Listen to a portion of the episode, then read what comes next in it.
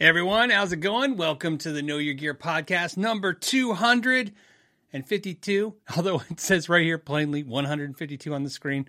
So obviously, you know, it's the kind of production team we have around here. I'm going to have to get on the director and the editors and all the staff. That being said, let's get into some guitar talk, guitar questions. Thank you guys for joining me. Jeremy C says, Hey Phil, do you think the Fender guys are going to come up with a new product or a to uh, to replace the the Super Champ X2s. I would really hope so. I really feel like that was a product that was, as you guys know, I when I started my channel, I just praised that amp, and I still praise that amp. The Super Champ X2s are a little harder to praise now, although I still love them. They're five hundred bucks. I mean, they were really cool, right? When they were three fifty new for the combo and three hundred for the head, and you could pick them up all day long for two hundred bucks used. Those days just seem so far away fantastic amplifier. They were made in Mexico. They had digital effects, but they also had preamp tubes and a or a power tube, I should say. They had a power tube and a preamp tube, but it was really for the power section. Fantastic product. I really like them.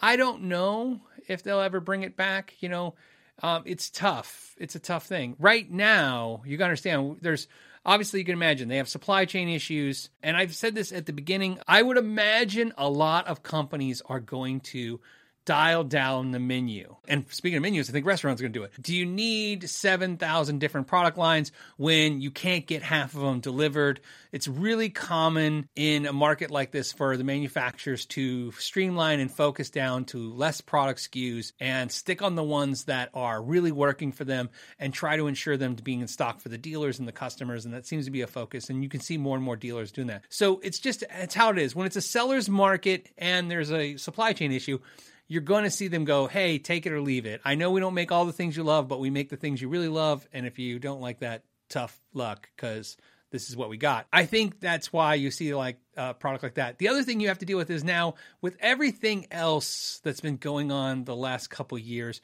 we've now just added a new problem to the amplifier market, which is there will be no tubes from Russia. We were already having supply chain issues with tubes. Again, we're never going to be political on the channel. We're not going to talk about any of this stuff, just gear. I just want to let you know that a year ago in February, manufacturers were it had issues with tubes. So the situation of tubes has not gotten better, it's gotten worse. I don't think a whole lot of companies are going to want to go, "Hey, how do we get more tube amps so we can have again another problem?" It's just another problem they're all going to have to deal with. Especially an amp like that where I think then it was 15 watts. I can't remember. Does anyone remember if I had two 6L6s and one 12AX7? I believe somebody uh, you know knows for sure. I, that's what I remember the amp having. In this market, if you were them, would you want to create an amplifier with two 6L6s and a 12X7 when it's hard to get those tubes? I talked about this last recession. Uh, you know, the last recession we had, the 2008 recession that it, kind of everybody you know knows what we're talking about. I always feel like that hyper accelerated the internet, especially the usage of the internet. Again, we're talking about our world, the guitar musical industry world. More people during the recession went and started buying their gear from Musician's Friend and Sweetwater, and Sweetwater boom boom, think about this. Sweetwater kind of took off during the recession. Remember, the retailers, the mom and pops, the first problem they had with Sweetwater and Musician Friend was it was already 8 to 10% cheaper buying from them just because of sales tax back in the day. So that really, when everybody was really focused on their money, especially on things you don't need and you want to save a dollar, you barely can justify the dollar you're spending, much less the dollar eight that you got to spend. That's kind of what accelerated that. You see things like this during the pandemic. Things that happened during the pandemic,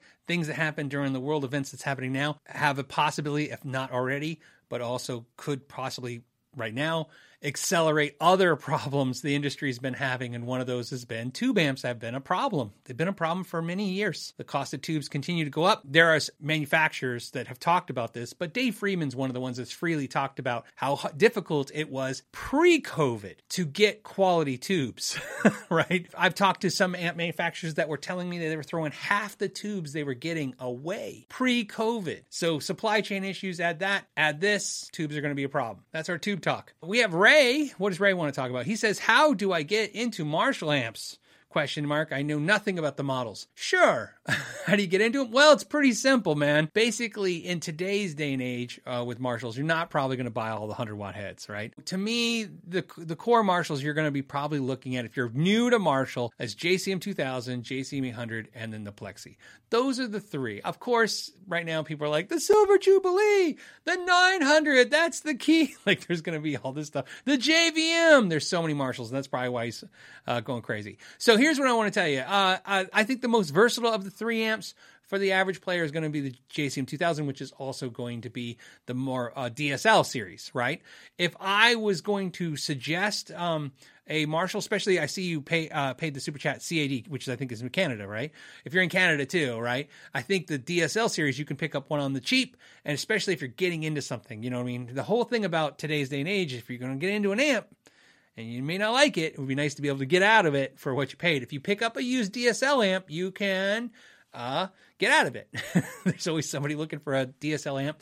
Um, and so that's the one I would suggest before I would go to like maybe the studio series, the 800, the Plexi, where you're probably going to be into it for a grand. You can pick up the DSL 15, DSL 20, DSL 40s for a good deal. And although that's a more modern Marshall sound, you'll, you know, you back it off, you'll get some 800 territory there. It'll give you the Marshall vibe.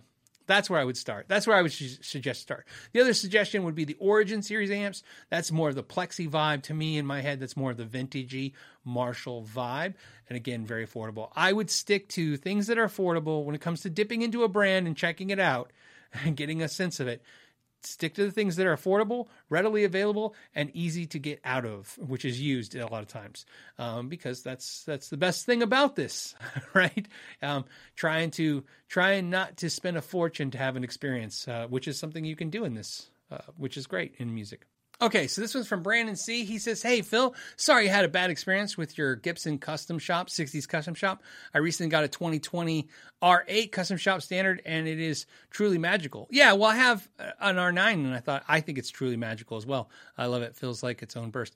Yeah, I mean, it's it's a fantastic instrument. I, I have a few Gibsons that are fantastic. The issue is, is always, and it will always be with the channel is, is my, unless I change the philosophy, which is not something I, I intend to do anytime soon. I like the saying, play it where it lands. It's a, you know, um, whatever shows up, that's what, you know, that's what it is. And we talk about that. And in that case, that one was not so great. Um, and of course, bigger problem was it was really expensive and not that great. I can tell you this: did it did it sour me to the Gibson brand? No, but am I going to ever d- dish out that kind of money for a Gibson? No, I don't. I don't think I'll ever dish out that much. That was really a okay. I felt I don't know what got me that crazy to go, okay, I think I'm going to do this. and to have that experience uh, which like I said the retailer did a fantastic job, but to have a like a wow, you know, I I just kind of, you know, I don't I'm not interested to do it again. So that will be my last Gibson custom shop. Not because I think all custom shops are bad. It's just, you know, that will be the last one, for at least for a long time um, because I found a lot of things I just like a little bit more, and they're just not nearly, not even in the realm of the same expense.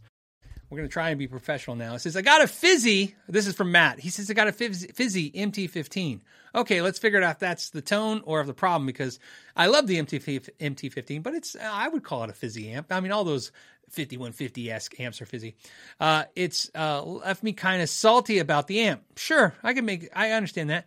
I've decided to take it back. What's something similar I could look into? Um, again, you're saying fizzy, and I don't know if it's defective or if it's just the sound. The uh, the 5150, the um, I'm looking around. My uh, ENGL, you know, uh, Fireball, the MT15, the Archon, the Soldano SLO30. Um, I'm looking around the room and stuff. The Bogner, uh, um, the Bogner uh, uh, Ecstasy 3454, whatever the heck, the 30 watt one. Those are all fizzy amps to me. The Mark V Mini and the Mark V are fizzy amps. I mean, those high gains amps are sometimes like a can of bees uh, going crazy. And uh, to me, there's a time and place for that. You know, when I play that stuff, you know, some some players play that sound all the time. Me, I like more of the I like the pissed off Marshall sound. That's what I love. Like that's to me when I'm, uh, you know, that's why I like the Friedman amps, you know, and I like Marshalls, but that's why I like Friedman amps. Friedmans are, you know, the hot rodded Marshall thing is not only just Friedman, there's tons of amp companies. It to me, it's the Marshall, you know, it's like a to me a Marshall like a Friedman amp and all those type brands that do the modded Marshall vibe thing, to me, it's like a muscle car all tweaked out. Just no one should get in this car. Like the seatbelt doesn't even connect right and only goes across your lap. the engine's sticking out of the hood three feet, right? And and the person who modded it had no professional experience whatsoever. But you know, you're in for it when you hit the gas pedal. That's kind of how I like an amp to be. I like the amp to be just ready, raw, raucous, go, crunch. And I'm in heaven when I'm in that sound. But a lot of the high gain amps are, of course, of course, I like a lot of metal music and the high gain amps do that. But also in low volumes, metal amps like the MT15 stuff, that fizzy sound is really nice, distorted, kind of fun for lower play. Um, so my my suggestion to you, Matt, is stay away from all of those type of amps I just said. Um, if you didn't like the MT15, but you like obviously amps that are gainy, the Runt. To me, now again, it's a much more expensive amplifier. Even used, you're going to be looking at a grand for the Runt, so you're going to be stepping up in price tag. Um, and but if you need a more economical version that puts you in more in the MT15 range, you might want to think about some of the Egnater amps, like the Egnater Tweak, Tweaker or the Rebel 20. Those will get you in that range. That that crunch, like I said, like I said, think of it this way: it's going to give you the hot rodded you know rock sound and not so much the metal sound and that may be what you're not digging as much um, and uh, uh, uh, orange amps kind of they'll do that. They you know like the the terror amp series will get you uh, a lot of gain fizzy but again more of that britishy crunch kind of thing going on. Looking around too and just not to see what i have but kind of think about what i'm what i've tried in the past too and what i've reviewed on the channel that will get you there. Those are all great suggestions are you know those are all suggestions that will get you out of that uh, that style amp. Or uh, if your MT15 is not defective uh, and it's just that fizzy tone, the clean channel on the MT15 is fantastic. Maybe just a pedal in front of it. Another suggestion. So, all right. Craig says, Hey, Phil, uh, talk me into or out of swapping the Mesa Black Shadow for a creamback in my F50.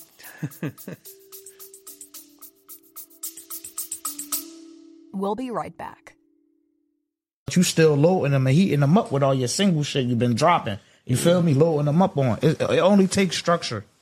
And, and, you know, just paying attention to the climate of the game. Yeah. Know what I mean? So do do your homies uh got a role in your in your little I mean? Yeah, yeah, we all we all artists over here, man. I'm Y'all trying, all right? Oh, yeah, I'm trying, I'm trying, I'm, Oh, trying, I'm trying to get them on there. Yeah, Damn, y'all me, me, just- yeah, look, look, look, Y'all look, look, look, quiet? look, look, look, we all artists, man. We go, you feel me? We gonna have this like.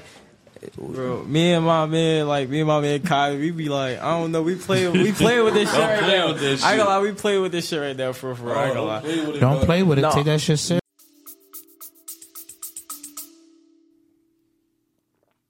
Well, talk you into it or out to it, uh, out of it. Let me put it this way: the Black Shadow is going to be very dark. Com- the Creamback is going to put all the life and the mids and highs in that amp. Okay, but you're going to lose the muscle. like I have no muscle. Here's my fake muscle. You feel what the Phil is cooking? It's cooking. Black Shadow. so Black Shadow to me is uh, it's all muscle but the creamback is all the sparkle tones all the all the high mids uh, so that's so that's the answer to your question which one should you know talk you in or out of it be prepared um you know what i mean one thing i will tell you and again it's been a while since i played the f50 and you know the uh here's something i would suggest to you is you might if you eq correctly the amp put a little bit more highs uh, a little bit more of the top end on the amp, you might get the Black Shadow speaker into the creamback territory. It won't be the same, but it'll get you in there. It'll get you that that you know you hit a chord and it snaps out on the highs, and you're like, yeah, that's kind of the creamback thing, man. The creambacks, like the greenbacks, they they break up. You also don't have to run the gain on the amp as hard. You can let the speaker do a little bit of the work, which that creamback will do.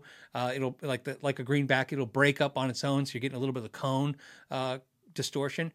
However, you will not be able to put the low end in the creamback, even though I think the creamback has great lows because I have creambacks and greenbacks, and that's what I like about creambacks. They're little bit more lows than the greenbacks. Um, and there's something I want to do a caveat on that too with the greenback. Um, the the black shadow will it will never have the lows that the black shadow will, in, in my experience. That also being said, um, I have greenbacks and creambacks, and I love them both. As you know, I'm a vintage 30 guy, so majority of everything has vintage 30s. But what I like about creambacks is, um, personally, is I, you know, a lot of times people like the old vintage uh, greenbacks. Like I, I have old British broken in ones from that are 30 years old, and they just they just are magical. And the new ones are a little bit more harsh, and you gotta, I guess, break them in, of course. But also even broken in, I don't know if they they still seem harsh to me. The creambacks, they give me a sound closer to what old greenbacks do. So, but like I say, I always say, everybody's mileage may vary, and they might hear things differently. So some some people probably agree with me, some people disagree with me. Something to think about either way. Well, what are we going to talk about now? We're going to talk about what Matthew wants to talk about. He says he listed three guitars for sale yesterday and he bought a new one today. Must be the day that ends in Y. Yes, Matthew, that is the way it works, which is why I caution everybody. I love it when everybody goes, Phil, I was thinking about downsizing my rig, and I always have to remind people. In my experience, when uh, when people downsize, they uh, slightly upsize back again. It's just uh, how it works. So, uh, so that's why you sometimes going to want to think about what you're getting rid of. I, I, uh, when I get rid of guitars, uh, especially guitars, more than anything else, uh, for, for me, it's a little hard now because it's literally because of the YouTube channel. I just have so much stuff coming in. Again, I don't get all to keep all this stuff, but just it's here all the time. There's there's on any given day, there's 10 guitars here, which may sound like a lot, may not sound like a lot, but it's a lot because it's 10 guitars and if they have cases, it's 10 guitars. Let's not say 10 cases, but let's say seven cases. 10 guitars, seven cases, and 10 boxes I can't get rid of until the video's filmed, edited, put on YouTube so I know that there's no issues. And then we can deal with the RA labels and getting those guitars back to the manufacturers. So there's always just stuff here. And because of that, sometimes I just get really sick of it. Although I love still doing this, I get like, ah, I just got to get rid of some guitars. And I can't get rid of the guitars that are here visiting because even if I did, there's more coming, which is uh, how it works. And um, uh, so, like I said, I understand uh, what everybody's going through. Probably on a 10 on steroids. Okay, Don says, Hey Phil, I'm looking to buy an, a 335 style guitar. Uh, the two guitars that I'm looking at are the Epiphone ES335 and the D'Angelico Premier DC semi, uh, hollow body. In your opinion, which is better? Um, I will be. It will be used to play the blues. They are different to me in just uh, like uh, behind me. I also have the uh, the Sire one, which the review on that is coming. Uh, in fact, it's it's filmed. It's just I got to edit. So, um, and so you guys know, I just want to share this with you. I actually filmed two videos and finished them last week. If you guys noticed, I only had one video out. Um, and in fact, over the last two weeks, you might like you might have noticed like two videos came out, not the normal four, like double. Two of the videos I made are finished, and I can't well, I can't say I can't release them. I re- just chose not to re- release them because of events in the world. It wouldn't like one of the products you you you can't get right now, really, and the other one it's difficult to get right now, and that happened because of world events. So I didn't decided I decided to hold the videos off. So reason I tell you that is I now you have to understand I have to like now catch up on two other videos to get out that so I'm behind. So I'm just trying to say I'm just behind. Um, that being said, uh, on the two guitars, I would pick the Epiphone ES235. I love D'Angelico. I actually thought the D'Angelicos that I reviewed and the ones I played are better quality than Epiphone in the overall concept and, and things. But it sounds to me you want a 335. You know, it's it's interesting to say 335 style guitar, but I think you want a 335. What I've learned is is you should get the thing you really want. Epiphone, the 335 Epiphone is fantastic. I've said this before. I have a Gibson ES335. If you watch that video, I flat out say in the video that video is like two years old now, year and a half old. I 100% stand by what I said then. I don't remember verbatim what I said, but it was the honest to God truth, which is I only bought a Gibson ES335 because it's a good investment and a guitar. And as much as sometimes people hate that comment when somebody says it that way, you have to understand. In my world that I live in with guitars all day, uh, ES335 Epiphone maybe costs like six, seven hundred bucks. And maybe used, you can get it for five. I buy it for five used, and if in a couple years I don't want it, maybe I'll get Maybe I'll get the five back. That's good, right? You can't hate that. Maybe you get four. Maybe if you're a little lucky, you get 550. Maybe. The E ES235 Gibson that I bought, as I said in that video, I bought from Bizarre Guitar Re- Reno right when the pandemic happened, uh, right when everything was going to crap. And I'm like, well, I guess I'm going to have a lot of time to practice guitar home. So he put super discounts. This is before the boom. He obviously is a retailer thinking logically, oh my goodness, there's a pandemic. We're all going to basically go bankrupt because we can't sell guitars. And he put super crazy deals on that E ES335. So you know that three E ES335 now is worth almost $1,000 more than I paid for it then. So, and I knew that when I bought it. So to me, it was like I get to buy this guitar, I get to play this guitar, I get to enjoy a 335, and then if I want to sell it later because I don't love it, because it's not about making a profit. That's not what I'm in the mood for or the market for. I'm not a guitar flipper. It's really about I didn't know if I would dig a 335 if you look at my collection of guitars, a 335 is not a standard guitar for me. So I just wanted to give it a try. So I'm reason I'm telling you that is I like the Epiphone 335. I would have bought it, but I had an opportunity to get a deal on a on a Gibson one, and in, in the long term, it's a better investment. And uh, some people say it sounds better and plays better. Maybe it does. It probably does, but not enough to where I would notice it. So there you go. In fact, don't be shocked. this is absolutely true. Don't be shocked at one day if I don't just decide that I can sell that guitar, that Gibson. I'll buy the Epiphone with the difference I made, and now I have a free Epiphone. That's the way my brain will work. And I actually, as a father and somebody who has, you know, a father, a provider for his family, my brain works like that all the time. As you guys know, I'll go, well, let's see. you know what I mean? And I'll have to come to decision at some point, but I'll probably come to a decision like that. Like if I I bought this uh, Gibson, and now if I sell it today, the money I made for it, which is the house's money, it's free, doesn't cost me anything because I got my money back in my pockets. I buy an Epiphone. Now the Epiphone's free. I get to enjoy an Epiphone, and you know that money goes to get back in the kitty to pay for college and tires and all the other things that you know we pay for. So, get extra gas money. So there you go. So that's my my insight on that and why I do things and why I can't find. Oh, I hear it is. Okay, so the next, I just want to look at what you guys are talking about. This one is from. I don't even know how to say it, but you'll know the you'll know when I start reading it. It says, "Hey Phil, uh, what do you think of my gas solution? Uh, okay, building kit guitars with all of my favorite upgrades to replace and sell off each of my expensive OEM guitar collection. Four kits built so far. Um, it's a you know, hey, it makes sense. What what it is about guitar kits is you're invested in them. There's an emotional connection. I I, personally, if I could only give one piece of b- advice to any musician, guitar player, uh, customer, collector, uh, hobbyist, you name it, it applies to all categories. It's one of the few pieces of advice that can go like I, you could give this advice to to to a professional rock star, to a professional studio musician, to a hobbyist. You can give it across the board. The guitars that you're emotionally connected to are always better by far. It it doesn't it's you can have a guitar that plays the best, you can have it has sounds the best, but the guitar that reminds you of the time you you know you were hanging out with your brother or your sister or the guitar that reminded you or the guitar that's connected to you. It's the guitar you always wanted when you were a kid or the guitar that you played all your gigs with or the guitar you wrote a grammy on or the guitar that was given to you right? Or the guitar i mean th- those emotional connections they just have power that you cannot um, you cannot you know you cannot you cannot artificially do that. In fact i have i have learned the hard way doing it and watching so many of you do it we're constantly trying to artificially create that right? Like, oh i custom ordered a guitar and that and this custom ordering will now make the guitar super connected because it's everything i want. But what you forget is everything you want well, one, it's a pipe dream. It's never going to really happen. But more importantly, it's not about everything you want.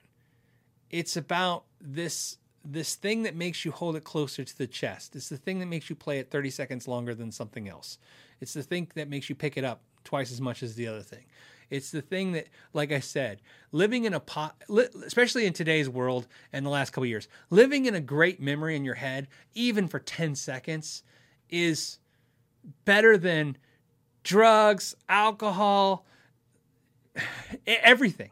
it's just better than everything. And and if you're younger, you're creating those memories, and you have to understand that you know, like when you're younger, your big mistake that we all make is you you got this guitar and it's just not the guitar that's you're not your dream guitar and you'll work your whole life to get the dr- dream guitar but that dream guitar sometimes can't pay the dividend of that life you just lived with that $300 Squier. you just can't. It just can't. And and when you're older, you you the guitars you always wanted will have an effect. It'll have this emotional effect. It'll hit the endorphins. It'll do the thing. And of course, on multiple levels. One, you feel good because you're like, I worked hard, and now I finally can have the thing that I worked hard for, and that's a great feeling. And of course, uh, or just the hey, I finally got it, or you know maybe it's it is what you think it is. But um, you you like I said those experienced guitars are just too powerful. So the reason i say that is back to um, and i think it's the digiretti i i don't know how I, sorry if i'm messing up your name but kit guitars can do that for you right? Um because here's why. Kit guitars kind of like uh, you know, sweat equity into your home or your car. We talked about somebody souping up their own car, right? Shade tree mechanics, right? Um, the the you know I, I've owned a lot of cars in my life, but the you know my Jeep Comanche that I used to have to hit the starter with a hammer. and lay down underneath it to hit the starter with a hammer because I didn't have, I think at the time it was $134 for a new starter. So I got to milk that starter for probably seven months. And I can tell you exactly when I figured out how to get the money to buy a real starter was when it was 112 outside, which means every time I got out of the grocery store and I had to lay down on a towel to hit that starter with a hammer, uh, that ground was probably 130 degrees or 150 degrees. I wish I was exaggerating. I mean, even in the shade underneath the truck because the heat from the truck and the, so. Long story short, instead of hating those memories, I just like that truck was great. so uh, your your situation with your kit builds it makes sense because like I said that's what you should be invo- in, in- investing into is those emotions. That's the whole point. Even when we buy stuff, we're not really buying stuff for the joy. We're we're buying stuff hoping that the thing that we get will give us the joys off those other feelings, which is the sound, the making the music. It's it's uh it's it's like I said, it's it's the one mistake I think everybody makes about not only me but this channel, the know your gear thing. It's like always the techie geeky stuff sometimes is fun because I feel this overwhelming commitment to help save you money and the techie geeky stuff gives you that ability telling you guys specific things that are important like look for this quality look for this this is the price point this is this. This helps you make decisions that help your wallet. Your wallet's important. But ultimately when you look at my passion i'm really really more passionate about the feelings of things and like i said sometimes knowing your gear is about the feeling of it not so much the specifications of it so i like your idea is basically what i'm trying to say it's a long speechy way to to say I like your idea of the kit builds. I don't think it would work for everybody, but I think it, it would work for you and it's working for you in your situation. So I can tell you this: I've built a couple of kit builds now, and I did them for charity. And every single one of them, I am proud of them, and I miss them a little because not because the guitar, the guitar was great, but it was such a great experience to do those things. It says, hey, but have you ever noticed that modeling amps completely eliminates or vastly reduces the original signal coming from the pickups? Is that a thing? I read this, I don't know. Um, we to understand. First of all, modeling amps too broad uh, of a term for all amps, like because the technology that's in your Katana is much different than the technology that's in your, let's say, your Line Six Spider series amps, and and the fact that how they get how they achieve things. Okay, um, what I can tell you about pickups and modeling technology. So that makes it pretty broad, whether we're talking about high end modeling technology or affordable modeling technology, is that a lot of times, because it's a technology, it's a computer to some degree, right? Some kind of processing power. That's why we say modeling, it's processing, it's doing things. One of the things that it can do, which is good, is say when the signal comes in, if it's this many dB, bump it up, bump it up a little bit. And if it's this hot, bump it down a little bit, right? Kind of not like a compressor, but there's a technology that does that. That's good because then everything you plug into the amp essentially does sounds good. However, if you're really into, let's say, your pickups, and you want the pickups to be a little softer, sometimes the amp's kind of fighting that. That that is a little bit of that going on. Um, but again, it gets a little worse with the cheaper modeling technology and not as bad with the more expensive modeling technology. Um, I I will tell you this with my experience with pickups and modeling technology is when I'm in a modeling type amplifier that's not like the Kemper, the Axe FX, the Line 6 Helix, the more expensive stuff that's actually designed to emulate the amp as accurate as possible because that's what really the modeling is all about. Emulate an amp, but remember, it's just think of it like as simple as this: the katana is emulating an amp tone, but it's just emulating the sound. It's maybe not trying to like like the technology in a katana and the thing in an Axe FX, We're we're literally talking about two different technologies when it comes to how in depth they get emulating things. So the technology that's in those higher, more expensive things, uh, yeah, you can get away with actually then plugging your pickups and getting different responses and different components in the guitars getting different responses. Um, so uh, what I will tell you is is this. It kind of goes back to my little speech earlier when it comes to the feelings and the emotional part of this, which is nice. If you don't notice it, don't worry about it.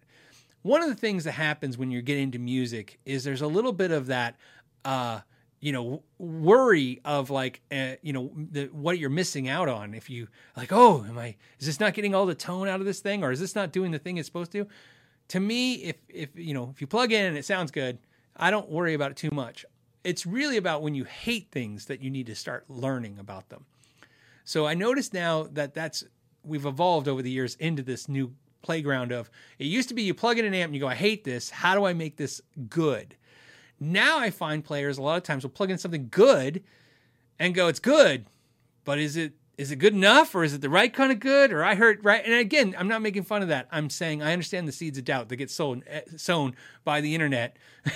what I'm telling you though is, uh, don't worry about it. If it's good, it's good, right? If one day you know, I love it when uh, I've heard this from a friend. This is years ago, and he was saying like, "But I don't know. You know, what if it's bad this whole time and I don't know?" And I go, "Yeah, well, even pro musicians play a tone for years, and then one day wake up and go, I don't know why I like that." I mean, there's just that's the artistic part of our brains that are at play. Some some of the tones I some of the tones I thought were just amazing. I plug in now and I go, "What was I thinking?" so it happens all the time let's uh what else we have uh, Johnny did a happy Friday super chat, man. Thank you, Johnny. I appreciate that. Johnny and I are cooking up something fun for the channel. You'll see something soon. I'm pretty excited about it. I know he's excited about it. We'll just keep you guys all in suspense. Grumpy Mike Guitar, he says, Hey, Philip, how often do you play your Danelectro? Cheers. Um, well, uh, I haven't played it for a while, believe it or not, for months. And then recently I just pulled it out like a couple days ago and started playing it again. But um, I play it semi often because it's a, such a unique sound in guitars. Like I, I, said in the videos, it's got a lot of mids. It really cuts through the mix. There's some cool things about it that I really like, but I got to be in the mood for that. So certain, that that's a guitar for me. I wouldn't call that a main meal. I call it side salads, right? It's a side salad guitar. It's a guitar I, when I want that sound or play that thing, I pull it out and do it. But it's not the guitar I would play daily. It's not a daily guitar. Speaking of which, Grumpy Mike, I watched your video this week, uh, and unfortunately, I was just really crazy busy because I had some crazy stuff going on. But I was going to tell you, so uh, Grumpy Mike did a video on a Squier Affinity he bought with a flame top. It's beautiful. And one of the things, I forget the issue with the bridge. I apologize, but he one of the issues was he was, it's got a skunk stripe, a walnut skunk stripe in the back of the neck. It's a maple neck. And uh, his concern was that they didn't sand it properly and it was sticking out. So you know, Grumpy Mike, I can tell you that it probably was sanded properly, and it probably got through QA because it was probably right during QA. What happened is the neck shrunk. Um, again, in my opinion, still Fender's fault because that's they didn't properly dry the wood. But as you probably can tell, a lot of those guitars where they don't really finish the necks and they kind of the the best I ever heard this, and I want to keep saying is I like calling those guitars fast guitars. Okay, so when you think of like inexpensive guitars, uh, you know, price friendly guitars, whatever you guys want to call them that makes you not get upset and have to type 50 things on the internet. uh, price friendly guitars are fast guitars, okay? If you've been to factories, I've been to so many factories, you got to understand when you deal with more expensive guitars, before we talk about quality components, before we talk about quality training, you got to understand it's just there's a big difference between when an employee is like, you have you have seven minutes on each guitar. You know what I mean? I mean, anybody who's worked in a factory, seen a factory, understands how this works. This, you have a time allotted, right? It's probably no different than a lot of things like restaurants and stuff too. This is how long, and then this needs to be done when you're building guitars that are 199 299 uh, sadly enough in this market 299 but the 199 guitars before it's like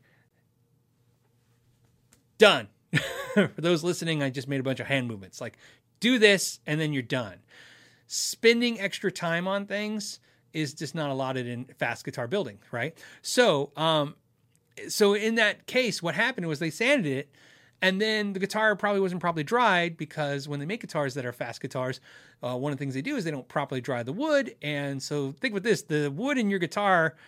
My joke is probably still thinks it's alive because it was just probably just chopped down recently. Um, so what I'm telling you is, is you don't need to sand it. You were talking about sanding it. Uh, steel wool, triple aught. I would do four aught maybe, but triple aught wood or triple aught wood, triple aught steel wool Rub, just rub it real fast on. Uh, trust me, that lip that feels dramatic is not dramatic. You couldn't even probably measure it, right?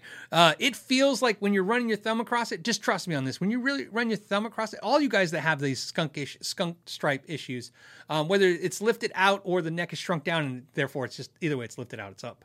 Um, it feels really, really dramatic. Um, he's saying it's the opposite. It's recessed in. Still, same thing, man. Just trust me on this just fast do it. It's not as it it's one of those things that feels so intensely like you think it's like a millimeter or half a millimeter or something like that. It's not. So yeah, just wipe it down. They're they're just notoriously known for that. So that would be the fast fix on that. You can still sand it, but I'm gonna tell you right now, it's gonna come. It's gonna go real fast with some steel wool. David, David says, love the channel. Uh, notice small divots in my cowboy cord position, less than uh, a millimeter in width. How far is it safe to polish without leveling issues? So yes, absolutely. To me, the divots and frets. So he's talking about his wear spots. He's have got worn out spots in his frets from the cowboy chords, which is what we call the G, C, and D. You know those basic chords. Your everything above the third third fret. it's kind of like your cowboy chords, F. You know stuff like that. Um, and yes, those are where you in my experience, man, that's where you see most players wear spots in their frets because you're just holding those chords so many times. You know, especially uh, everybody's got a fancy, especially people don't play out music. there, there's a really funny thing that happens to musicians. I'm just going a side thing where they get afraid of the idea of playing out with the other musicians, and then when they start playing out with the musicians, they realize like when musicians play with each other, unless they're in a band where you're writing your own music and you're trying to be, you know, somewhat complicated, music gets really basic. So you end up being the person strumming those those two or three chords every night, and that actually is what wears out guitars. That's why a lot of times it's why it's nice to have an inexpensive guitar for those kind of things, those uh, kind of gigs, because you know you just wear them out and just keep going. So uh, his core question though is basically, is it safe to polish them uh, without having the level issues? Uh, yes, you can totally polish them. I have a video on that. You know, like how to, you know, uh, so talks about you can use steel wool, but you want to, you know, tape off your pickups and stuff. You can use 3M uh, sheets there's a lot of companies that package stuff. Um, I'll put a link in this video if you got, but if you Google like McKnight polish frets or something, it'll come up. That's you know that's what's great about the channel having you know doing so well over the years is the videos will populate pretty easily.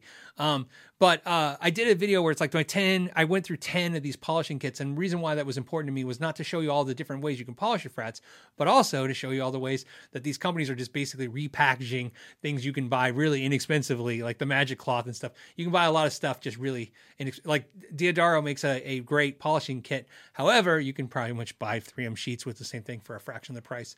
Um, so yeah, just you can polish your uh, frets very easily that way.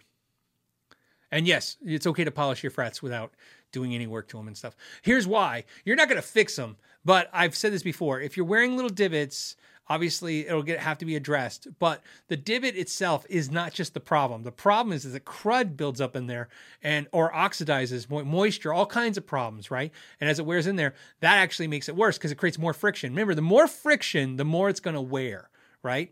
In fact on a, David, since we're talking about this stuff, that's a good time to point out that if you are going to be playing a lot of cowboy chords, one of the things you may want to think about is that when you restring your guitar, especially if you're restringing regularly every month or so, you may want to constantly polish your frets. You know, like I said, polishing is exactly that. We're not talking about sanding frets. Polishing is like polishing, okay? Keeping a sheen on it. Again, polishing is about limiting friction. And that friction is what's going to cause the problem. And so the more you limit that, the less you'll have the problem. It will save you money in the long time, in the long term. Sunbase says, Hey, I have to blame you. Well, why not? You and everybody else. says, okay, I have to blame you. I played bass since 1981. I have 13 basses. After two years of KYG, I added three guitars. Well, you know, you're coming to the dark side. It's good. It says, uh, and building a telly with a DiMarzio Super Distortion and a PAF. I'm having fun learning uh, lead now. You know, like I said, I, I'm a bass player primarily. I've been playing bass for my pretty much my whole life. You know, um, the entirety of me playing guitar, my entirety of playing music my whole life is, is definitely 80, 70, 30. 70% has been bass and bass the whole time, but 70% of it just bass, where I just went years without playing guitar. I went probably four years, maybe five years, and I didn't play guitar. And on, on top of that, I can tell you since I've been playing music, I can tell you two or three years I didn't even own a guitar, just bass. Um, but I love guitar and exactly that. There's just things I love about each instrument. I wish I had the passion for piano I do for guitar and bass because I'd like to add that too. But I, you know, I I play piano a little bit here and there. I learned the basics, and it's just to me, it's just guitar and bass. Um, thank you, Meester, for the uh, for the. Uh, it's a thank you, and I think it's a I don't know. It looks like a cat, but it could be like a Pikachu. says Rich says, Boogie Fillmore 25 or California Tweed. Help me decide. California Tweed. I, Rich, I know I should probably give you reasoning on that. I like the Fillmore 25. I like the California Tweed. California Tweed. uh, Hog Rotten says, sorry about the jalapeno beer. Oh, that wasn't your fault. That was my fault. There's still two in the fridge, by the way. it says, Four Peaks made them. Uh, I quit drinking at 40. I'm 60 Sunday. Well, here's com- first, happy birthday. Congratulations. Uh, so think about this. You quit drinking at 40. I started drinking at 38. So, you know, that's uh, something we were, uh, we may talk about on the show once. I never drank, like ever.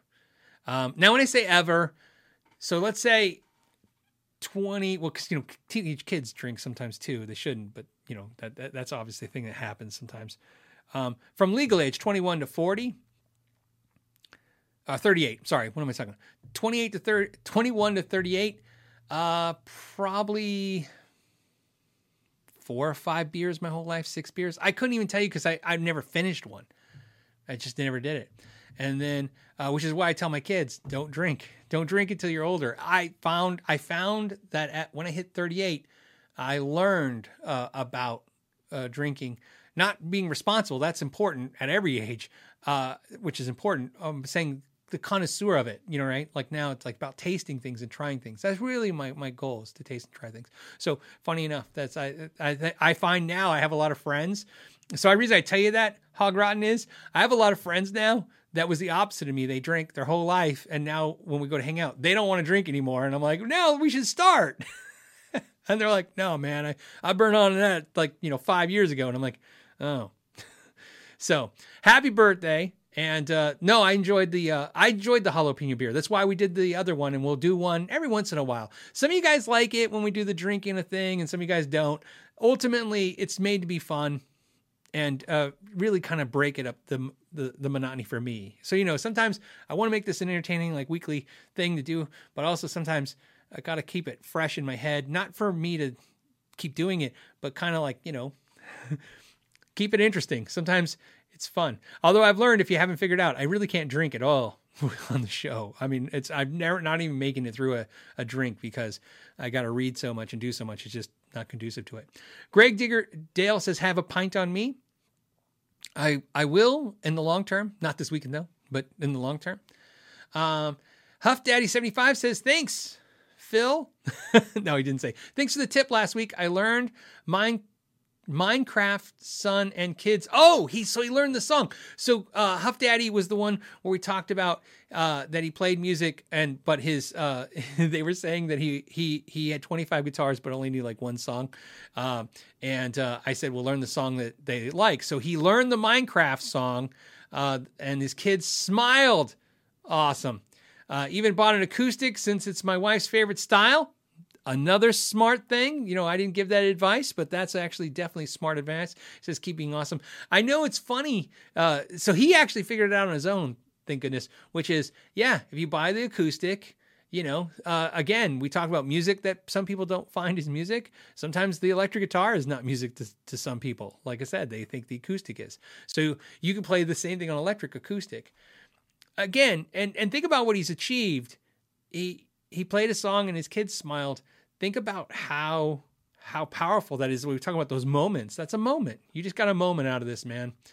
And uh, and uh, I'm I'm glad to be part of it. I appreciate that. And uh, thank you for for giving me more credit than I deserve. Okay, Polaris. Is that what it is? Polaris 589 says, I have a band called, I don't know how to say that. Tuber, tuber not. See, I'm messing it up. To, to see, you should have put the phonetics. I can advertise on your channel? Question mark. Well, you, I can mention it here, but like I said, the cha- the the shows are sponsored by patrons, which is why we. I don't know how to point to it, but that's what the that's what fan funded means. Um, like I said, if if uh, like if somebody wants to give stuff away, I used to not do that, and then as you guys know, I started thinking about going. Uh, we were talking actually the patrons I mentioned this is years ago, and they said, well, you know, if you're just giving it away, so like stuff I give away, I give away. You know what I mean? Stuff like that. But sponsorship wise, uh, I try not to stay away from sponsors because we already have, I already have big sponsors uh, that would love to to take the show. You know what I mean? They've they put interest out, you know. Um, but I, I told them I said no, we're patron sponsored, so we're going to stay that way. So we'll stay that way forever. You know, what they say, never say never. I don't know. It's been 251 episodes, so I'm going to say it's getting close to never forever. Luke says, Phil started listening to the podcast at the start of COVID and just finished episode 251, uh, which is, uh, you know, okay. Says, how would you change NAMM to make it more relevant? Um, I think NAMM to be relevant, it's it's what they what they missed and what they will continue to miss is when they did the virtual NAMMs, they didn't they don't value them. See, the problem is. I always hate these tangents I go on, but this has got to be a tangent. The problem is, is people for some reason can only seem to think one way when it comes to the internet and the analog physical world. I should say physical, not analog. In other words, there's internet property and then there's physical property. And if you right now, when I say that, don't feel like, what the hell is he talking about? You're exactly what I'm talking about with the NAMM, which is they they haven't got it yet. Okay. You can own virtual property and it's a thing. And it's not like some made up NFT you know what I mean? Bitcoin thing that most people don't understand. It's not about that. It's about physically. You have to understand this. Um, this is why I, am going to use this analogy. I've tried because I've had so many friends and especially uh, family members, and I've tried to explain this to over the years. I'm going to explain it to you guys this way very quickly. Hopefully, it'll help you guys. Um, I want you to imagine right now that I had instead of a, a YouTube channel that got you know thousands of views, I have a band that thousands of people will come see. Okay, that's an easy thing to understand. We've seen that for a year. And I said to you, let's say you have a business, whether that's the NAMM show or a music store. And I said, I would like to play in front of your store, and I will bring 10,000 viewers or fans to your store. And then at the end of the show, I will point to your front door and I will ask my fans to any of them that are interested in going in the store or the NAMM show to go into the store. Now, you as a business owner would probably go because most business owners use very simple math because that's the way we kind of think. Wow, if I got 10%, right, of 10,000, that's a thousand people came to my store. If I got 1%, right, wow, right? Now, they understand that. You can explain that to somebody. But if I said, hey, I have a channel and 10,000 people are going to watch what I do. And then if I put a link and point to it and say, go to it, if 10%, which is really 6%, but doesn't matter, if 10% of the people go to the link, that link takes them right to your front door, in your front door, in your store, but it's your website. Does it have value to you? And funny enough, they uh, so many people can't see that value. Like, no, because to them it's not real. It's real when the check clears, as I like to say, as I tell my wife and my kids all the time. I that's my saying, by the way, all the time. It's real when the check clears. okay, it's real when the check clears. Um, obviously, there's people online making money through affiliate programs, through all this stuff. So why does that tie into what he's asking about NAMM? Exactly that. There should be virtual NAMM and there should be physical NAMM, and they should be developing both very hard. Instead, they half-ass virtual NAMM, in my experience, because I went to the virtual NAMM. It was a lot of work for me to basically watch them half-ass it. That's my assessment I gave then, and I made multiple videos on it. I put in that time. I got nothing for that time. okay, what I'm saying is, I I wanted to invest in that to do that, and it, it was it was very apparent, like I told you guys, that the NAMM was poor at they were horrible at educating their which is their job by the way. The NAMM is an organization that's not only supposed to get musical instrument merchants together and manufacturers together and help they're here to help the damn industry. right? They're here to help. And one of the things they do is education things. They understand education because if you go to the NAMM show, you know they have all these classes and all these uh, uh, talks that they do and all these things. But yet the virtual thing they seem to be lost on. And then on top of that, they're losing insight on the physical part. And I and I believe this to be true. The reason why they do, do this is because again, like I said, it's real when the check clears. To them, internet is like this not a it's not a profit center, it's a cost center to them. Well, guess what? You got to turn it into a profit center. I love this comment. I use it with businesses all the time. I don't think I've ever told to you guys, but I say it almost weekly with businesses when I'm on Zoom calls helping companies with stuff. I'm always on some kind of project with some company. It has nothing to do with my YouTube channel, always to do with something like what we're talking about. And one of the things I will tell them is when I owned a store and a customer came in and I had to teach them about a guitar, that was a cost. It cost me money to explain why a G&L is as good as a Fender. That's a cost. So if G&L made me 30% margin and Fender made me 30% margin, customer walks in the store and says, I want a Fender. And I go, no, you really want a G&L because it's better. Let me explain why. Even if they did buy the G&L, that time cost me money. And if I made the same money as a Fender, where am I as a business, other than maybe valuing the customer and helping the customer make the decision? Where is that value to me? So I have to figure that out. The reason why I like that story is this. In a store like that, a lifetime of the industry being in stores, educating customers is a cost. Now there's YouTube channels like me, and we are educating customers for a profit. The more I explain to you about this industry, the guitars, the more I make a video about how a treble bleed works, the more money I make. Not from the sales of the product entirely. It's the views, it's the it's the everything. Now teaching people is a profit center where it used to be the hindrance on the industry when it came to retail. It's now a profit center. For some reason, there are, I don't know, it feels like 10,000.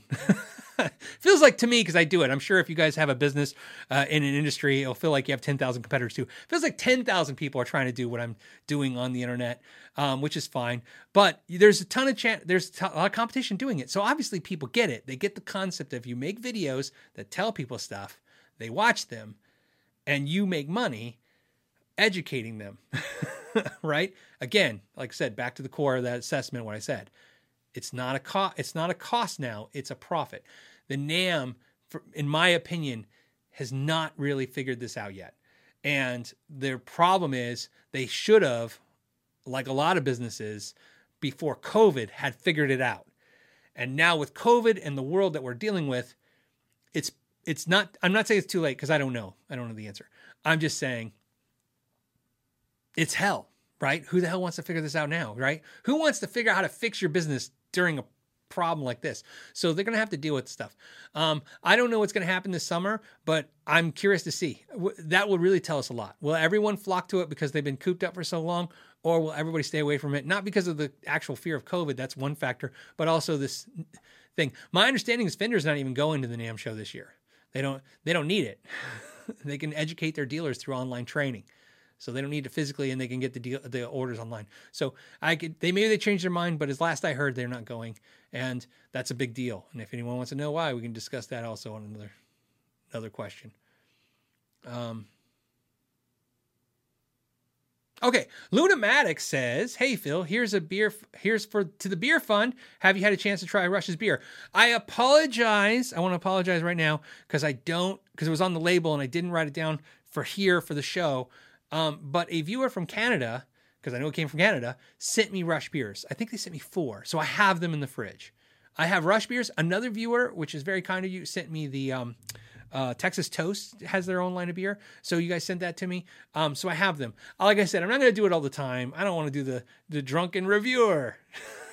Although that's hey, you want to start a channel? Start the drunken reviewer. See how that goes for you. Um, I'm not going to do it, but like I said, uh, I said maybe the end of the month every month, but I'm probably going to now just do it like once a month. I think one episode a month, and everyone seems to like it. I had a few people who are like they didn't like it, but o- overall, overwhelmingly, it was overwhelmingly people liked it. So I I may continue to do it as a once a month thing, or I may add it as a bonus show. We'll see. Definitely, it's going to happen. So there's, like I said, it's not a. I, I don't seem to ever react to the when three people tell me they don't like something. It never seems to matter. In fact, actually, when thirty percent of the people tell me they don't like something, it doesn't seem to react to me. But if I was going to care, I definitely would have cared what the companies thought a while back ago. Um, so there you go. MP uh, Kramer, thank you for the super chat. I appreciate that, man. TMC Buns Schwab. oh, look, he even put a. Oh, thank you for putting the phonetics. It's T McBun Schwab. I would have. There's no way I would have got T McBun Schwab from TMC. I guess. Oh, T Mick MC, like Mick, like my name, Mick Buns Schwab. I see it now. See, the problem with having a channel where you have to read these names is I was in the license plate game and the high going on the road. I was not only the worst at it, but I wouldn't participate half the time. I would play uh, what's that stupid football game that we had with the red, red lights that didn't seem like it ever worked. I would do that in the car or read a book. Uh, so uh, I I wish now if I could go back, I would have played the license plate game. So T McBunschwap says, "Hey Phil, in your opinion, what do you think a Gibson Les Paul Standard should be perfect at? Oh, priced at. I'm sorry, priced at. Have uh, a Keystone ice cream on me. Thank you. Look." Um, I I don't actually have an opinion what it should be priced at. Here's why. I don't care if Gibson prices their guitars at ten thousand dollars. Okay. Um, and when I say I don't care, it's uh, I do. I seems I don't want to be glib, right? But because uh, I don't really mean to be, I'm just trying to say it's it's here's here's what I care about, and and I'll, I'll come back to the Gibson thing. I'm not going to sidestep the question, but I got to talk about what I really care about. What I really care about is that somebody makes good guitars at a price that everyone can afford. That seems to be the important thing because we've seen what it does. Uh, th- like like earlier, um, uh, Hog Rotten. He's Hog Rotten is going to be 60 this Sunday. Okay, a 60 year old uh, Hog Rotten can tell you this. As much as we like to complain about the prices in the music industry because it's it's real to us, it's been expensive. The inflation's been horrible. The reality is, when Hog Rotten started playing guitar, it was crazy expensive. Um, crazy. Like he couldn't you know, most people did not walk in a music store, and he's not old, by the way. 60's not old. I'm just, it's just, that's a place and time where that age makes sense with what I'm going to tell you. Um, you, you, you know, no, the average kid, teenager person was not walking in a music store and buying a Gibson or Fender and walking out. That's not how it worked. They were going to Sears or Montgomery Ward or buying used, of course, um, and or buying you know all kinds of off-brand guitars. So it's again, it's become more affordable now to buy a guitar when it comes to the fact that, and here's why I know that when somebody says, uh, like you know, obviously the price is ridiculous, which I don't disagree with how it feels. When they say like this guitar is not worth fifteen hundred dollars, I never pay that. I understand that. But when somebody says this is ridiculous, you know, they're pricing themselves out of the market. I go, here's the problem with that I don't care what number you say you have. If you have $100 today, uh, I mean, I you know, it's going to get stupid if you go 20 bucks. But if you have $100, if you have $200, if you have $300, $400, $500, yep, I'm going to keep going. $600, $700, $800, $900, $1,000. I don't care which one of those you say you have right now. I can find you a good guitar. Absolutely. You at all those price points, you can find a good instrument that allows you to play music, create music. Can you find the guitar that sings like an angel and has the the fire of a demon, right, or whatever the hell it is, and the most exotic top woods and all stuff? No, but can you find a good guitar at every single one of those price points? Absolutely. Even in today's inflation, even in craziness. So it's in, so here's what's great. Gibson is going to obviously keep pricing until we can't take it anymore. They're no different than Harley Davidson. They're no different than eh, car manufacturers, everybody else that's basically going to keep pushing and pushing until they can't push anymore. And um, what I can tell you is, is uh, what should it be priced at? I don't know where they price it out now. I think they're. Tw- Here's what's sad. I think a Gibson Les Paul standard is twenty five hundred dollars. Is is it twenty five? I haven't looked. It's twenty. Is it twenty eight? I don't know. What should it be priced at? I don't know. Uh, I think that question, and again, again, I know it's a, a real question for you. Um, what I can tell you is this: uh, what I would like to pay for a Gibson Les Paul Standard, new or used. Oh, I'd like to pay eighteen hundred dollars. That's where I'd like to pay. That's, but you know, those days are gone.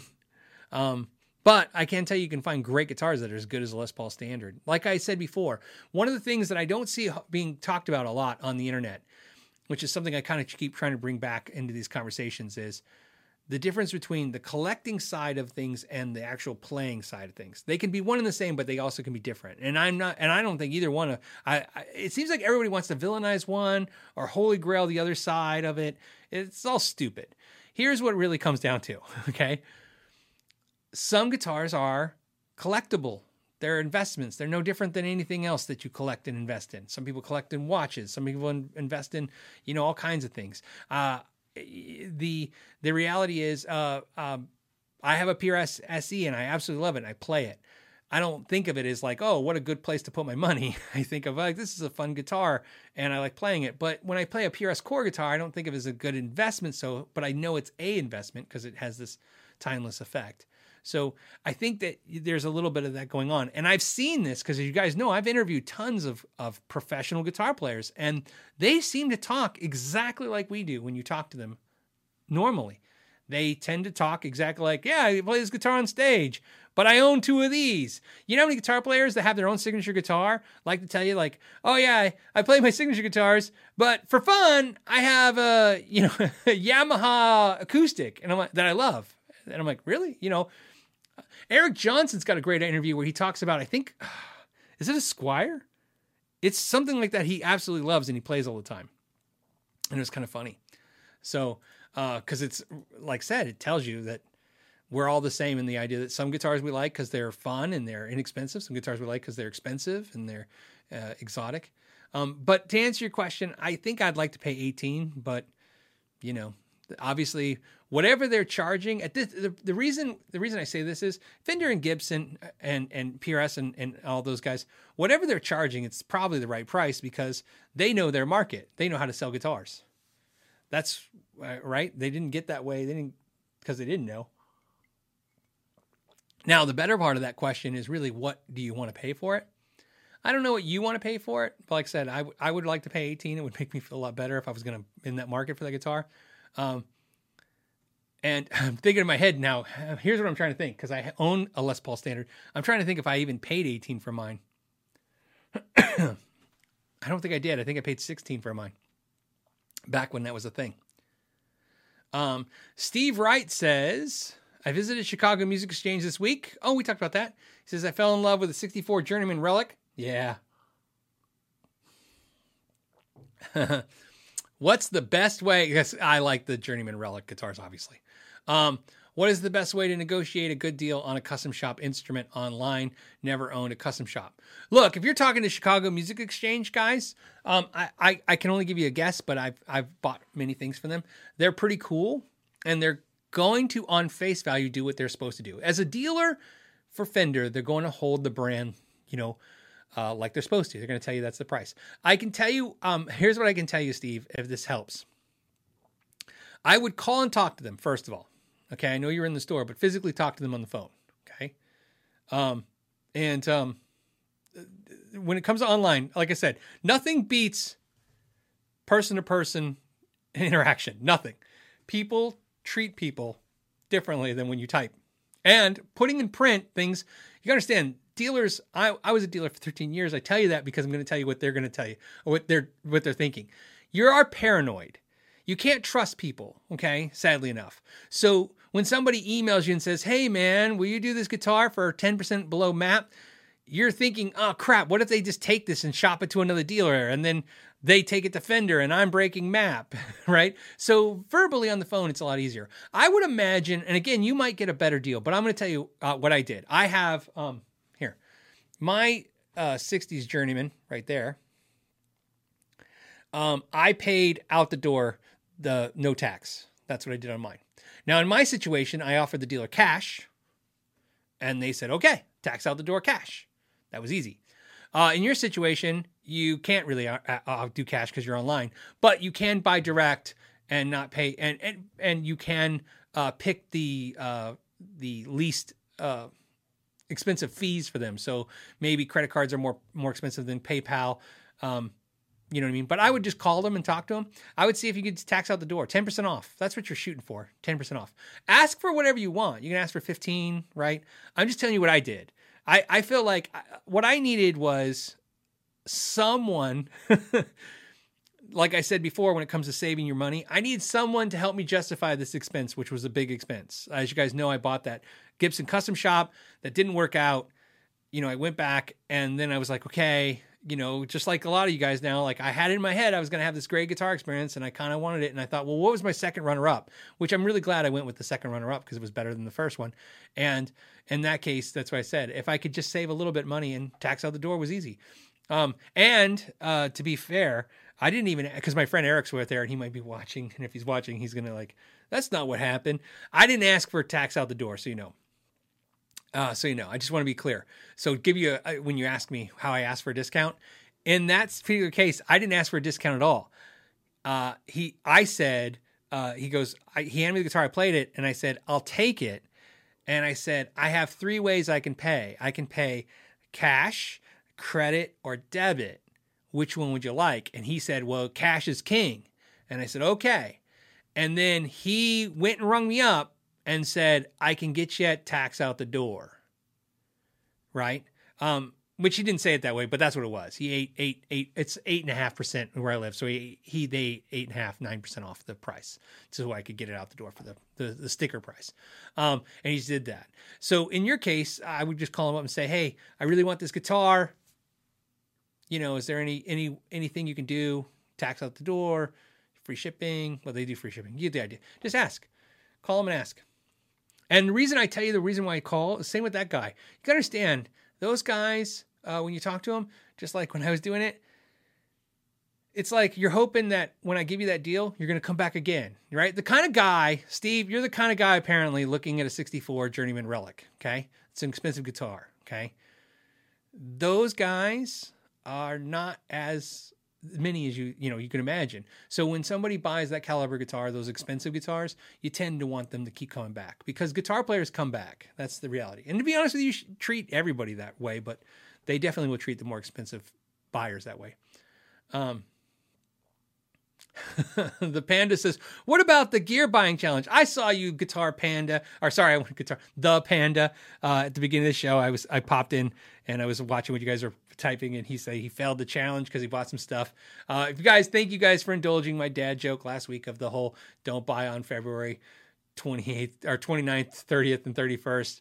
Uh, it was a little bit of a dad joke, but it, it, made me laugh, and I hope it made you guys laugh too. That was funny. Um, so uh, Stephen Barton says, Hey, the best pickups you recommend for an ES335 custom build made by a luthier. Not sure what pickups suit this style guitar. I play rock and blues. So I'm assuming that you're having the guitar build and you haven't picked the pickups yet, or you're going to replace the pickups. His, uh, okay, best pickups you recommend for an ES335 that's custom built. So I don't know if you have the pickups and you don't like them, or if you just want good quality pickups. Um, if I was going to do ES335 pickups, sadly enough, I like Gibson's pickups, like I keep saying, but um, definitely uh, Lollar's pickups are amazing. Lindy Fralin makes great pickups. You know what I mean? I if you're to do a custom, here's what I'm to tell you. If you're to do a custom build, and you're to do a E ES335 custom build, which means once you put the electronics in there, or if you got to redo it, you don't want to keep doing it again. It's not a fun process. It's not hard. It's just not fast. Um, I would pick something really, really good.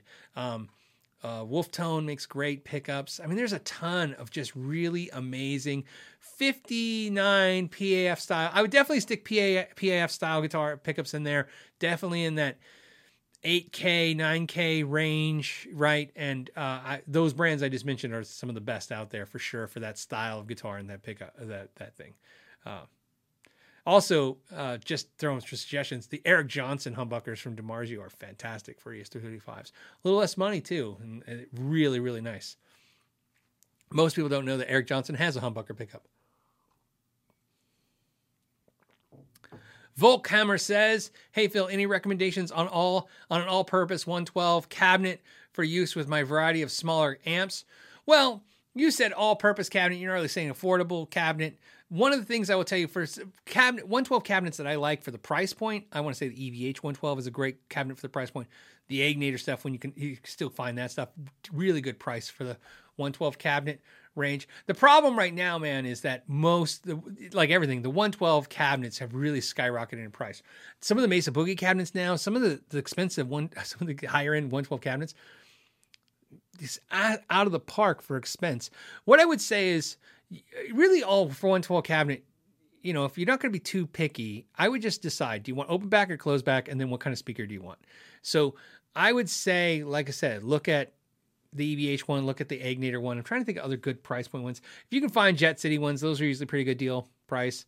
Um, my my favorite 112 cabinet, I have a, a bunch, but the one I like is just like I, I like the Paul Reed Smith 112 that they don't make anymore um, because it's really a Mojo tone cabinet. It's all pine and it's a sealed back all pine cabinet, which sounds doesn't sound that exotic, but that's actually really unique. Usually you see open back pine cabinets are open back. This is a, a closed back pine cabinet. I really dig it uh, with a V30 in it. Um, they're expensive though. If you can find them, they don't make them, but they still have them because they weren't very popular with you know for dealers. Um, Six hundred bucks new, which used to be ridiculous, but now is becoming in line with what cabinets are going for. Uh, I'm gonna say Ace. Ace Ackerman says, "Hey Phil, m- my name's pronounced Ace. I did it." Says, uh, "What are your thoughts on the Two Rock Studio Signature? Whether amps are comparable? Thank you." Um, uh, so I have a Two Rock st- Signature. I have the 35 watt one. It's a really cool amp. It's definitely the John Mayer thing. Um, I'm sure there's a ton of reasons why you'd want a Two Rock, but for most players now, I think John Mayer's just fueled that fire of Two Rock uh, amps. Um, it's you know the thing is to me is it's supposed to be like kind of like the Fender, you know, it's supposed to be the ultimate pedal platform amp. I really like it. I like it more than my Dr. Z Maz 18, which is what that you know i told you guys i don't get anything uh, unless something goes. So when it, something comes in i kind of know what might be going because of that. And the, the maz 18 was the consider consideration of what i was thinking about getting rid of. As much as i love the maz 18 you know i was kind of like well maybe the two rock's a little nicer. I like the two rock. I like it a lot better uh, than the maz 18 for what for what i do. Um, it's really cool. But i can tell you right now this is probably going to make you all crazy uh, you, you two rock fans. Um, I love my two that two rock. I love it. But I like my Princeton still more for lower volume and mid volume playing. And I like my my Paul Reed Smith Custom 50. And the only thing that makes me laugh about that is, again, you know, to get the, as you guys know, if you're into two rock amps, uh, it's a serious wait to get one in stock. And then used, they go for almost new. So getting one's kind of a pain in the ass. So I kind of went through the hell to get one and uh, and paid the price. And now that I've done that, I'm not too eager to get rid of it because you know what I mean. But now that I've had it, I spent some time with it. I love it. I would never get rid of my custom 50 by PRS uh, for it, and which is funny because the custom 50 I think you still pick up for 800 bucks used, and so it's a fraction of the price of that amp. And uh, and again, we're not saying it's as good. I'm not saying it's good or it's just I, what I prefer. I prefer that. But I like the two rock. Um, the two rock I put on the list of uh, amps to review because it's such a weird amp. And then I talked about putting it against the Tone King Imperial. I noticed that if you notice, I didn't do that video. The reason is because they're just too different. they're just not in the same. I don't know why anyone that was looking at Two Rock would get the Imperial or vice versa. They're both great amps, but they're just not close enough to make that decision. Other than they're both kind of pricey, that would be the only logic. I was thinking like, oh, they're going to be quote closer because they're more Fender esque, but they're different Fender animals. Chad said thoughts on Carvin guitars. Any other American builders like Carvin, not named Gibson? You know, the problem is obviously Car- Carvin is now Kiesel. The problem is is that Kiesel really has the best four dollar semi custom product on the market in the US. It is hard to beat. I mean, for what they do, you, you gotta understand. There's great. I can point you at a thousand great small luthier shops across the country that I highly recommend. In fact, I did a 50 state video where I recommended a few um, that make great guitars, and they're pretty affordable compared to some of the big competitors like Gibson and and Suhr and stuff like that. However, for the variety of product and the price point, it's hard to beat the Kiesel guys, which is Carvin guitars, but it's Kiesel guitars. They are just tough to beat for the price point, and that's with them even inching their prices up over time. Um, if you're talking about made in the USA product, that's like that. Um, I mean, it's tough. You know what I mean? It's tough to talk about anything made in the USA um, that's sub two thousand dollar price points still exist. There's few, but not a lot. Ben says, "Hey, happy Friday! Uh, new amp week SLO 30 on the way. Got an EVH 50 watt stealth based on your video, but all, the SLO gas was still strong. The SLO is exactly that. It's got it's again it it's a mo the Soldano 30 watt. What they tapped into is they tapped into everyone wanted one forever, and it was unobtainable. It's unobtainable now. I mean, let's be honest. It's a crazy price point amp, crazy." See, I'm just holding my face because it hurts thinking about the prices on some of these amps. Um, but I mean, you know, the Soldanos back in the day, first of all, 100 watt one, and then four, five grand. I mean, it was just crazy. Um, but yeah, it's a, I mean, it's it's a crazy amp. So, and I understand everybody seems, every one of my friends too seem to have the gas. I can tell you this: if you have a friend that has a Soldano, let me tell you what I can tell you about Soldano SLO30s that are interesting everyone I know, and I'm not exaggerating, like not every, well, I'm exaggerating because it's not every single person I know. Nine out of 10 of my friends want an SL, SLO 30. Every single one of my friends that came over and played my SLO 30 and did not buy one. they said the same thing. Oh, it's great. I don't need it. it's it's like it's a great sounding amp. I think you're gonna be happy. I'm glad you have one coming. Obviously, I have one. I didn't get rid of it. Um, you know. Uh, but I said this before, you know, like I said to the Ingleball, uh, Ingleball, Engl Fireball 25 is like the poor man's SLO 30. I kind of stick by that. It's not that I'm saying they sound the same. I'm just saying you could get a lot out of an amp that's 1200 bucks that's made, you know, in Germany that's got the attenuator and a noise gate. That the SLO is better. I mean, better is a tough word, but you know what I mean. It seems like it's got more going on. It's got more, you know, beefier sound. There's some things going on, but do for the price point, you could really be happy. That's kind of the core of what I did on the video, if you noticed. And I think Ben caught that because when I was talking about the EVH, you know, it's not that the EVH was better or the Soldano was better. Just when you look at those price points, I could be totally happy with EVH. Totally. There's nothing about the EVH that made, and, and when I play a Soldano in the EVH, when I went back and forth, that made me go, there's no way I'll ever be happy unless I have the SLO 30. It's the greatest amp ever. Um, somebody sent me a message. The problem is they messaged me through Instagram. I'll tell you guys right now, if you're messaging me through Instagram or Facebook or anything, you have no shot. I pull that stuff sometimes, it catches my eye on the phone, and then I go, oh yeah, I should look at that stuff. And then I pop in, and then I go to respond, and I just don't. So the reason I t- it's like it's it's the hardest way to get a hold of me because I'm just not really into that. I don't go on those sites that much. Um, and when I do, I just don't spend enough time to actually respond. But the I saw a message and it said, "I saw you got the Bogner Ecstasy, the 30 watt one. Do you like that more than your Soldano?" And um, I did get the Bogner after the Soldano. I got it when I sold my Archon, and I do like it more than Soldano. And it, uh, but when I say like it more, I don't think they're the same. But for the fact that it was six, seven hundred dollars cheaper, and it was still quality amp, it has three channels, I liked it more. All right. Thank you guys so much for hanging out. As always, I want to thank you guys so much for your time. Till next week, know your gear.